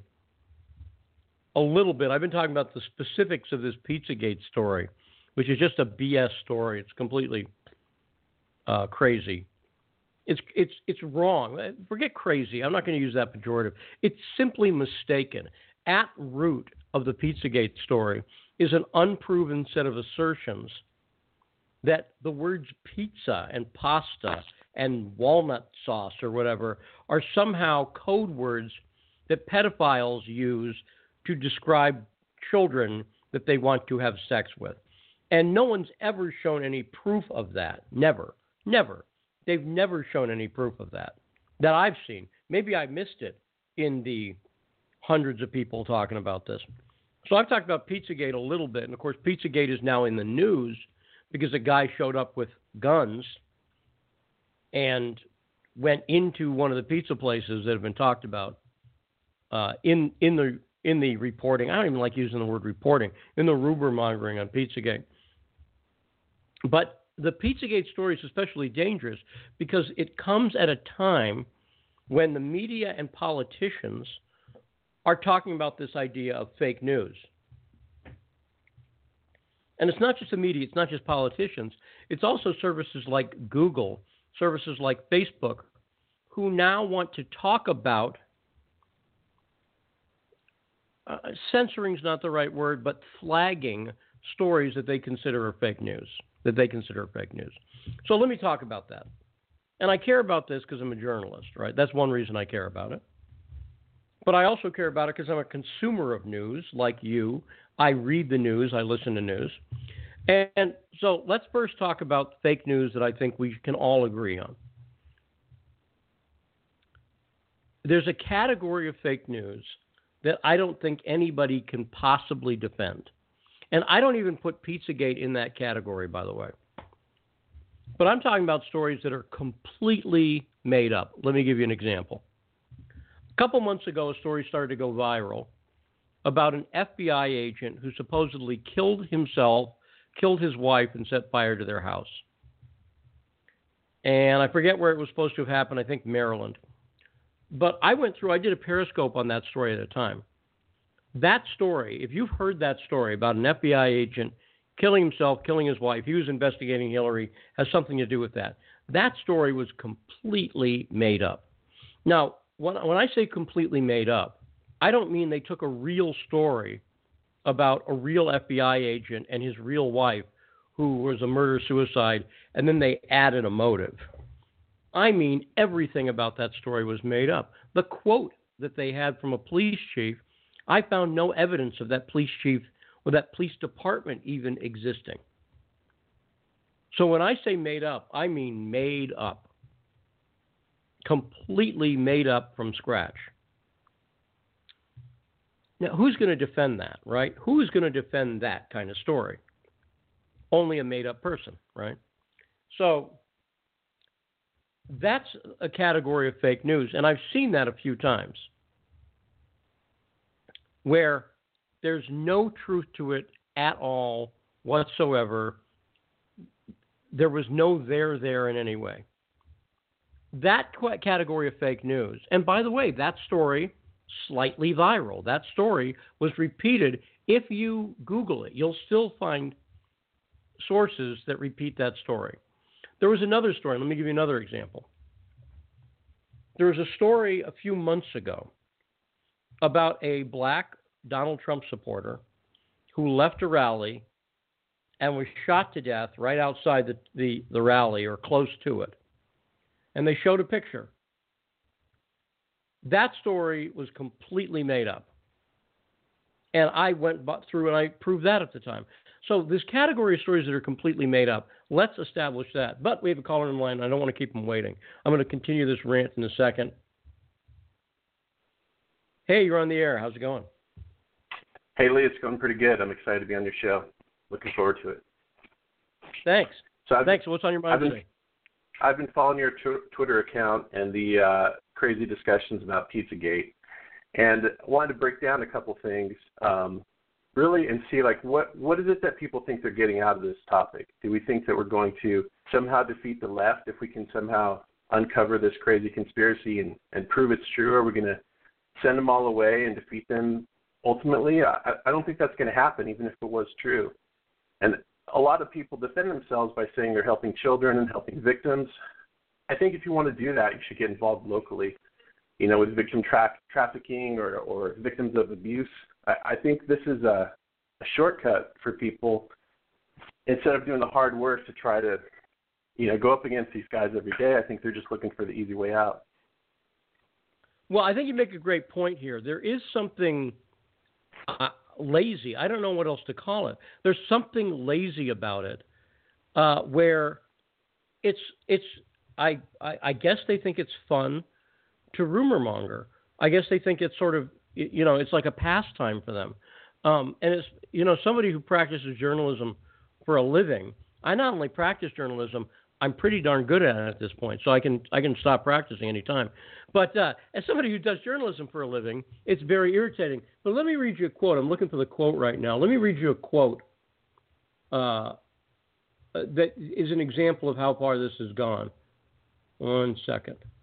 Feel free to if, while I'm while I'm looking this up, feel free to hum or anything like that you want to do in the background. Hang on Absolutely. one second. Where, where is it here? Uh, so this is a quote. When I think about all the children Hillary Clinton has personally murdered and chopped up and raped, I have zero fear of standing up against her. I'm gonna I'm gonna repeat that again. I'll try to do it with a gruffer voice. Let me try it again. When I think about all the children that Hillary Clinton has personally murdered and chopped up and raped, I have no fear of standing up against her. That's Alex Jones who said that. So that was my Alex Oh, Jones my impression. God. Thank you very much. That's Alex Jones who said that. He said that in a YouTube video. Now, here's the thing. And by the way, I'm not going to say where you're calling from, but you, your uh, your area code is someplace where you might be familiar with Alex Jones. Let me leave it at that. Um, uh, uh, for Alex Jones to say that Hillary Clinton has quote personally personally murdered and chopped up and raped. th- That's With no kind victims, of right? And no Right, bodies. that's right. And no witnesses. And no, Yeah. no evidence, not even a shred. And I, I would I would implore people to think, you know, if, if this is this wide ranging conspiracy with so many people, is there no one that sees these alleged heinous crimes, really the worst crimes that people are capable of? There's no one, not a single person that just says, I, I can't be a party to this. I don't care what happens to me. I have to come forward. I, I took. I mean, look at what happens to the mafia. Look what happened with WikiLeaks. Look what happened to the DNC. Those things are relatively mundane compared to what we're talking about. And people still saw that, that there were terrible things going on. That and somebody had to, to you know blow the whistle. And if if what people think is true was really happening, there's no way that any normal person, any conspiracy of more than two or three people would hold together for more than five minutes because it's too Well, horrible. Someone would break. And, and not just that, you make a great point, but not just that. And this is well, look, I talked to a source in law enforcement that I found, who I who I have, who I go to frequently, when these rumors started to break. And I said to them, "Do you think there's any truth at all to this idea that the Hillary Clinton was raping children?" This is a month ago. And they said, absolutely not. I said, I'm going to tell you my theory, right? Because this is what I believe. I believe if you're a cop, right, and Bill Clinton is uh, sleeping around, right? He's got mistresses. Are you going to risk your career for that? And the answer is maybe, but probably not. And I'm not saying I blame you. Does that make sense? In other words, if, if you're a cop and you know that Bill Clinton has a mistress, I understand why you don't come forward on that story. Does that make and that's sense? not a Like- crime. Yeah, and that's, That's not not- even a crime. That's just Right, bad but- behavior. But but if you're a cop and you think Bill Clinton is raping five year olds or Hillary Clinton is raping five year olds, that's not even a question in your mind. Is could it ruin your career? You don't care at that point. Does that make sense? You don't. And so I said I said to this cop, I said, I can't I can imagine people not coming forward and reporting and like I say, even crimes. Like let's say there's a bribery thing. I can see a cop not coming forward on a bribery thing. I'm not saying it's right, but it makes sense to me at least, right? But raping children? There's no law enforcement officer. I, I, sorry. Nobody's going, oh, that's just the Clintons. Uh, We we know it goes on, but you know, That's give her a exactly right. Yeah, Clintons will be Clintons. Um, what they do. no one, yeah, just what they do. We can't help it. But I I think people do- do that about if he's cheating. I mean, Bill Clinton told Monica Lewinsky he'd had hundreds of affairs, right? That's what he said to her, according to her. It's right there in the testimony. Um, he said he'd had hundreds of affairs. Somebody knew about that, right? So that's conceivable to me. But children, come on. And and and when Alex is out there saying stuff like personally cho- personally chopped up and you can't even say it like personally chopped up, right. right? As if as if anyone could imagine that. You know, that's that's that's so far beyond even you know the extreme human experience. it's just it's so crazy. And where where are all the missing children? I mean, this this obviously it's, it's supposed to be this huge ring, and so you would think there'd be multiple victims. So what? Everybody that shows up to a fundraiser, they're like, "Hey, where'd the kids go?" Uh, eh, don't worry about it. I had Hillary was babysitting them. yeah, and the next I you know, knew, I went over there.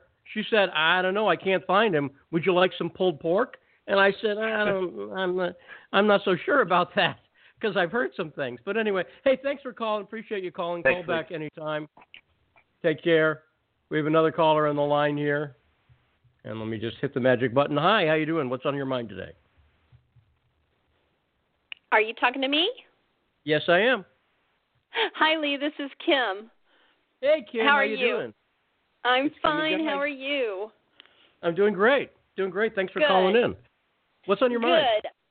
Well, on this um, Pizzagate going hysteria thing, uh, my theory, and I tried to touch on it last night on your Periscope. My thought process, anyway, and I think a lot of innocent people got sucked into this. Okay, on you know people you know being accused or innocent, and people that were actually you know retweeting and stuff were innocent also because they're just like, oh my gosh, I have to you know but there are people in there, and this is my theory. When WikiLeaks came out um, on the Podesta emails, and they were sending out a new batch every day, every morning, every morning, every morning, and people were waiting on that batch to drop. You know, it was like an anticipatory, okay, and we've all got to get to work. Everybody thought, let's see if we can glean through this and see if we can find one little sniglet or something because it's up to us to do it because the mainstream media will not research this stuff. And it's up to us to help Breitbart, it's up to us to help whoever else maybe is an independent journalist out there that is investigating it. And we thought all hands on deck there's a lot of people with that thought process. So we get into that mode, and and I never did any, I never tweeted anything with Pizzagate, just so you're aware, um, because I as soon as I saw that code list, I said, yeah, no, that's not happening. Um, but anyway, I think people were in that frame of mind, and there were a lot of people that got almost hysterical over it because they were in that mode of investigating and digging and digging and digging and oh let's go to this website and that website and dig dig dig. And i think that that is part of what might have happened to cause the hysteria. And it almost took on like a salem witch trial thing um where people were imagining things and reading into things. But i will tell you when you were talking about your um uh policeman friend Yeah. if if any nurse, policeman, uh, fireman, anybody like that um, that is responsible for um, public safety or you know public health, whatever, if we are suspicious in the least of somebody being either sexually or physically or mentally even abused, we have um, we have a mandate to report. We No, that's are, right. There's an there's a, there's an obligation. It's not even you can be held are- legally yes. liable. Yeah. Absolutely, we are. We we have to report. If we do not report, we can lose our jobs.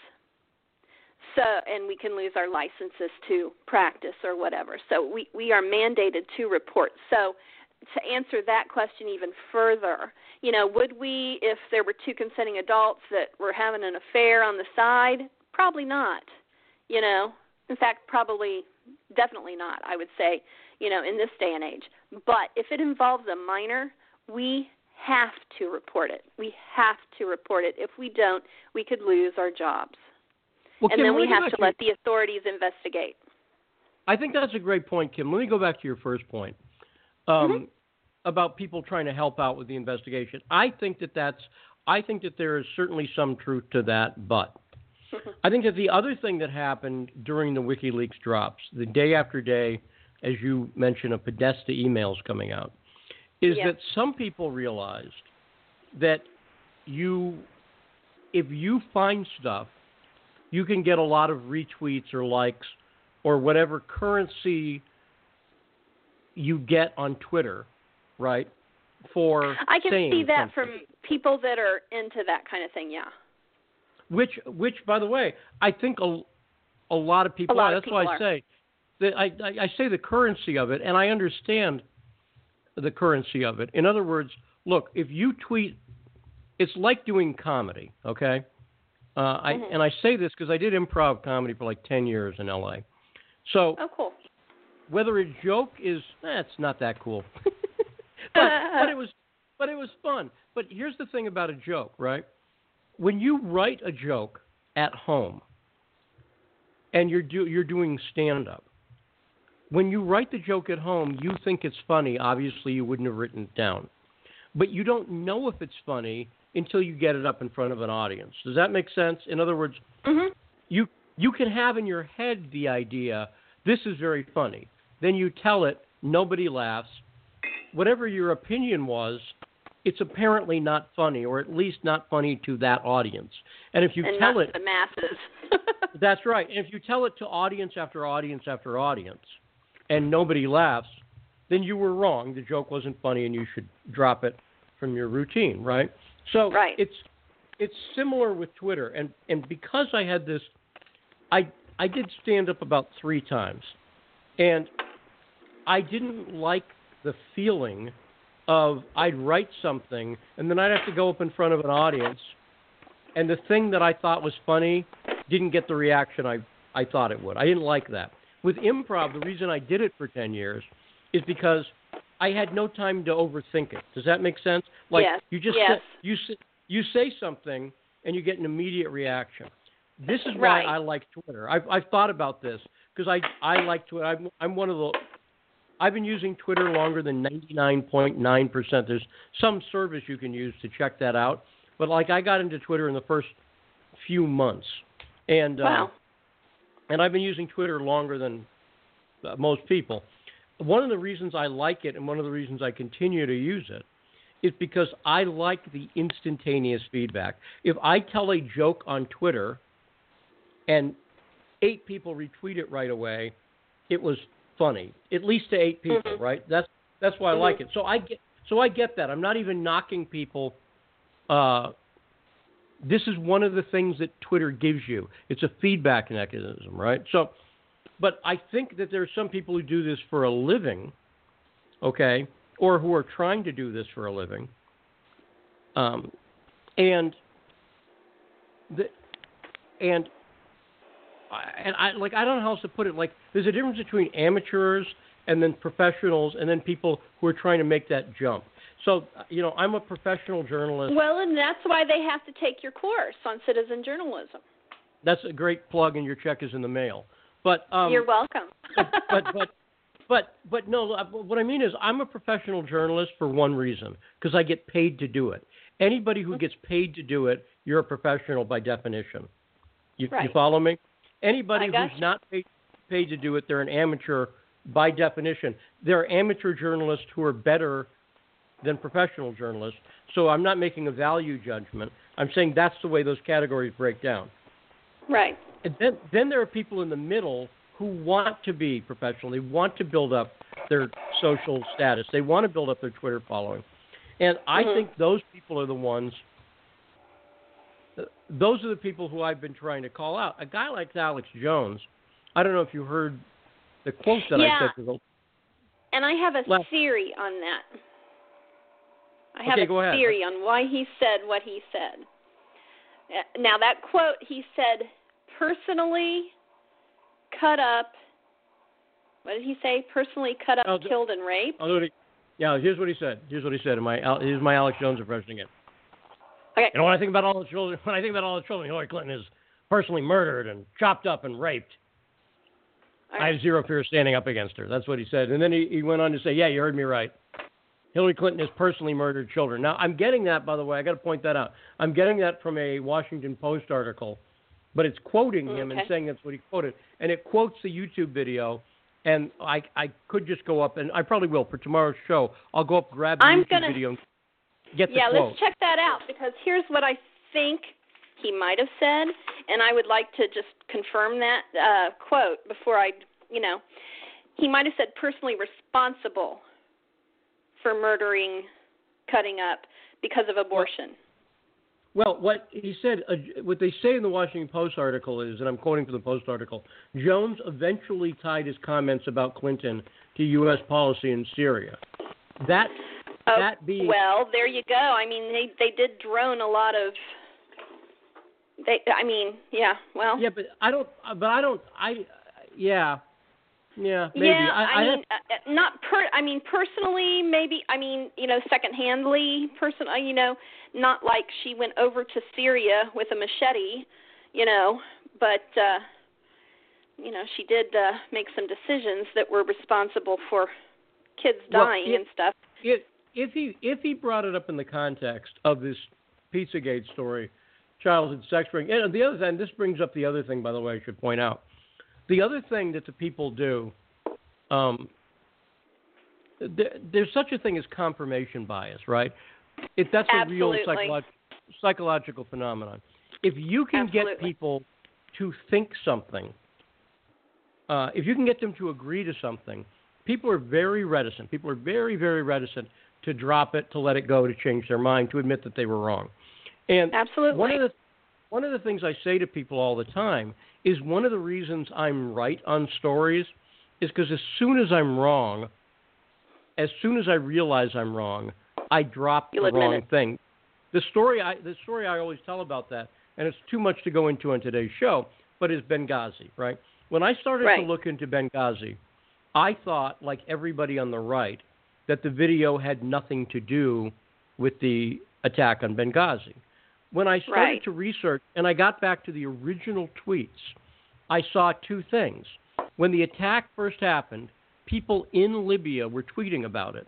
And they said, and this is immediately before Hillary Clinton talked about it, before she knew about it, before anybody knew about it, right? They said two things. They said, this group, Al Nusra, is attacking the embassy, and they're mad about that video. So okay. it took me a few minutes for my brain to wrap because I'm like, well, uh, that's not what? Like, That's not the talk- narrative. that's not the narrative. They're talking about the video. But then, Mhm. so I, I immediately went, gee, this contradicts what I think. And rather than Mhm. hold on to that and try to figure out how to desperately like, well, no, but it mu see what a lot of people do in that case is they they go like, well, someone must have planted the tweet, and then yeah, you go, yeah, well, yeah, yeah. no, you can't do You're- that you're- because it's Twitter. You can't change the dates. And then they go, well, how do you know the CIA didn't get to? And then they're in the realm of complete fantasy, right? Right. I mean, go for the obvious. That that's exactly right. And what I've seen time and time again on this Pizzagate thing is people you'll ask for a bit of proof. Like, okay, let's look at this list. You're saying there's like well, the FBI, it's their list of pedophile words. And I'm like, well, where's your proof of that? And they'll go, well, here's the tweet. I'm like, well, the tweet is a tweet. Where's your proof that the FBI said that? That's what I want to know. And they go, Mhm. well, Wow. and then they they'll switch topics or they'll do something Mhm, to mhm. desperately hold on to it. And so part of the reason I go through those exercises on Twitter, right, is because I want people to have to confront their own inner BS detector. I don't know how else to put it. I want them to admit, and I want everybody watching because it's a public forum on Twitter, right? That's Mhm, not a absolutely. conversation. I would not get into that conversation with somebody at a bar privately. Does that make sense? I'm just not interested. Yeah. Yeah. Because I don't even. By the way, I don't even blame people for not. Uh, you, you know, here's th- this is the way I feel about it, right? Like, Mhm. let's say you're you're. Uh, I'll use the John Edwards story. Let's say you're caught cheating on your spouse, and your spouse confronts you and says, "Are you cheating on me?" And your response is no. I I don't blame the person for the first no. Does that make sense? Like I really Absolutely, don't. because you trust and believe that person. So Right, you're going to say, right. okay, good. And you want to believe that no. You Well, and desperately even- want to believe that no. But I'm going a step further. I'm saying I don't even believe that. Per- I don't even blame the person for the first no. In other words, if your spouse comes to you and says, "Are you cheating?" If your response is uh, "No," and That's you're because lying, you don't want your world turned upside down. That's right. And now Right. your brain is trying to process everything. However, Mhm. and then if, and then if like 10 minutes later you admit it, I like I gave you a gimme on that first like okay, fine, I get it. What a guy like John Edwards did was he didn't just deny it. I understand he's confronted with reporters in the middle of the night and he hides in a bath. I get that part. The part I don't get is like having your assistant pretend to be your mistress's child's father and then sending them to live with them. Like that's a step too far. Right? Yeah, that's me, that's that's that's sociopathic at that point. that's sociopathic. So if I confront somebody and they go like, uh, I, I say, well, there's no proof that the FBI said that, and they're like, okay, well, what about this? I'm okay with that. Like, okay, I just confronted you. You you don't want to admit it yet. That's cool, but let's keep talking. But if they if they immediately, I can tell this immediately. If they go off into, and the thing I hate worst about this Pizzagate thing, and it's not new, and I've seen it time and time again, and you've seen it online too, Kim. The thing I hate is when they, if you don't buy into their BS, they turn around and attack you and go, well, gee, you're denying it. I wonder if you're part of it. Like, uh, so I what are wonder you if doing? you're the pedo now. Are you a pedo? I bet you're a pedo. Oh, It's- let me check you out now. It's Yeah. the worst thing in the world. It is. It is. It's an insult. It's an ad hominem, but it's also Mm-hmm. a threat. And the, there's only one reason they do that. Let's face it. And by the way, it's bullying too. It's bullying. It's Oh, bullying. definitely. And and the reason I say to people, I've said it to people, and I I don't get into a big explanation of why I say some things on Twitter. But somebody said, no, no, we're just investigating and we love Andrew Breitbart. And I said, no, you don't. You hate him. And the reason I say that is because Andrew hated bullying. And when you say to somebody, how dare you question me? How dare you question whether this story is true? And in fact, if you question it, I'm going to accuse you of being a pedophile. That is intended to have a chilling effect on conversation. Oh, definitely, it shuts you up. Yeah, and not It's the in- debate is closed. And it's intended to make people who are watching shut up too, who are like, Mhm. well, I don't know. He he asked a reasonable question. Where's your proof the FBI said that? You didn't answer because then they know if you jump in and help. It's the Kitty Genovese story. I think that's what it is. Kitty Genovese is a woman who was she was Oh, I remember. stabbed to death in New York, right? And Group if, if- if mentality. If I'm thinking of the same story, is, was that her name? Was that is it Kitty Genovese? I would hate to think Kitty Genovese, yeah, and she was stabbed in the middle of the street, and there were hundreds That- of people that watched it and witnessed it, but nobody, not that one person, stepped forward. That's right. And, to help. and what it is is they didn't want to get stabbed, right? That's what it was. They didn't want to get stabbed. Well, Okay. and they didn't want to be the first one. Had one And person didn't gone out, probably a bunch of them would have run out. Right, which is which is what we saw in 9/11. Which Mhm. is exactly what we saw in 9/11, which is when they got up, let's roll. When they got up and and everybody attacked the hijackers, right? Right, right. It's they a got group. out of It's a group mentality. It's a group think, and sometimes it works positively, and sometimes it works negatively. But it takes that one person to be the first olive out of the bottle, as my mom would say. Because if you ever notice, you turn over a bottle of olives, and they all just stay inside. But once you wiggle that one out, all of them rush out. So. No, that no, that's exactly right. And so what what ended up happening was, if you see that if you question the story, you're going to get called a pedophile. And by the way, not by like minor random people on Twitter. There are people with big Right. following on Twitter. Yeah. Oh and then yeah. they're all Oh yeah. then their then their little minions come in. This is why I block. By the way, this is why I block people. I used to never block people, but I I'm too old and too busy to deal with. I get the hive mentality, and I I got to tell them I I've seen it before. That's why I say I've been on Twitter a long time. I've seen it before. I've seen this thing before where if you go and and I'll give an example on the left. Well, I don't know. I'm not sure. Why are you calling Trump a Nazi? Well, like, I don't think he's a Nazi. Oh, really? You don't think he's a Nazi? Well, you're a Nazi, right? It's that Mhm. it's it's that same bullying thing of like, oh, well, if you if you defend Trump, you're a Trump humper, and I'm going to jump in, right? And by the way, people Yeah. who supported supported Trump did the same thing. The whole the whole cuck thing and everything like that. Uh, yeah. That that is that is in fact part of it. That really is.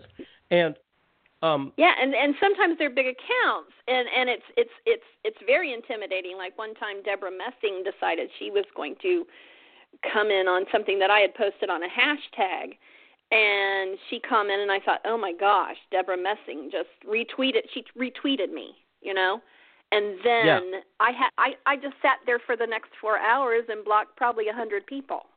I just block, block, block, block, you know. And she said, "Well, when Hillary wins, uh, you can apologize to me." And it was before the election, and I said, "You can wait a long time for that apology. You'll well, never you- get it." Apologize yet? no, why would I apologize because Trump won? But um, you know, she's Well, all hold- into this now recount thing, you know, and and having people, Yeah, was- you know, confront the uh electors, and that's what it's like. God, would this woman just stop the stupidity? But um, Yeah, no, yeah, I got attacked, really- and it, it's awful to get attacked like that because it's just like. You might as well close out your account and leave for a while and come back like eight hours later when it Well, all that- dies that- down. You're exactly right, and that's that's why in this PizzaGate thing, because people are sometimes because I don't even see some of them. Some of the stuff where people are attacking me, I've blocked them already, or there's someone who whatever, and uh, Mhm. and and I I've asked a real straightforward, simple thing: is what's your claim and what's the proof of it. But the other thing that they do, and we got to we got to wrap up here in a minute because the show's almost over. Yeah. The other thing that they do is if they can't come up with an explanation on something, they just expand it out, and so it becomes this further expanded thing to the point where pizza Pizzagate. Let's define it. Pizzagate is the claim that John Podesta and other high-ranking Democrats and some Republicans, I guess, were using code words in emails to describe mm-hmm. child molestation. Right. That's what it is. If you're just saying, "Well, what about pedophilia? Is that real?" Well, of course it's real, but that's of not Of course Pizzagate. it is, and it's and it is real in higher up echelons, very very serious. But this is not that, Which is exactly and you're you're going up the wrong And that's route why I to get won't. to the middle of the tree.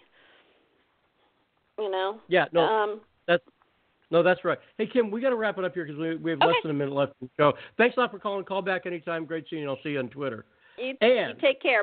Bye bye.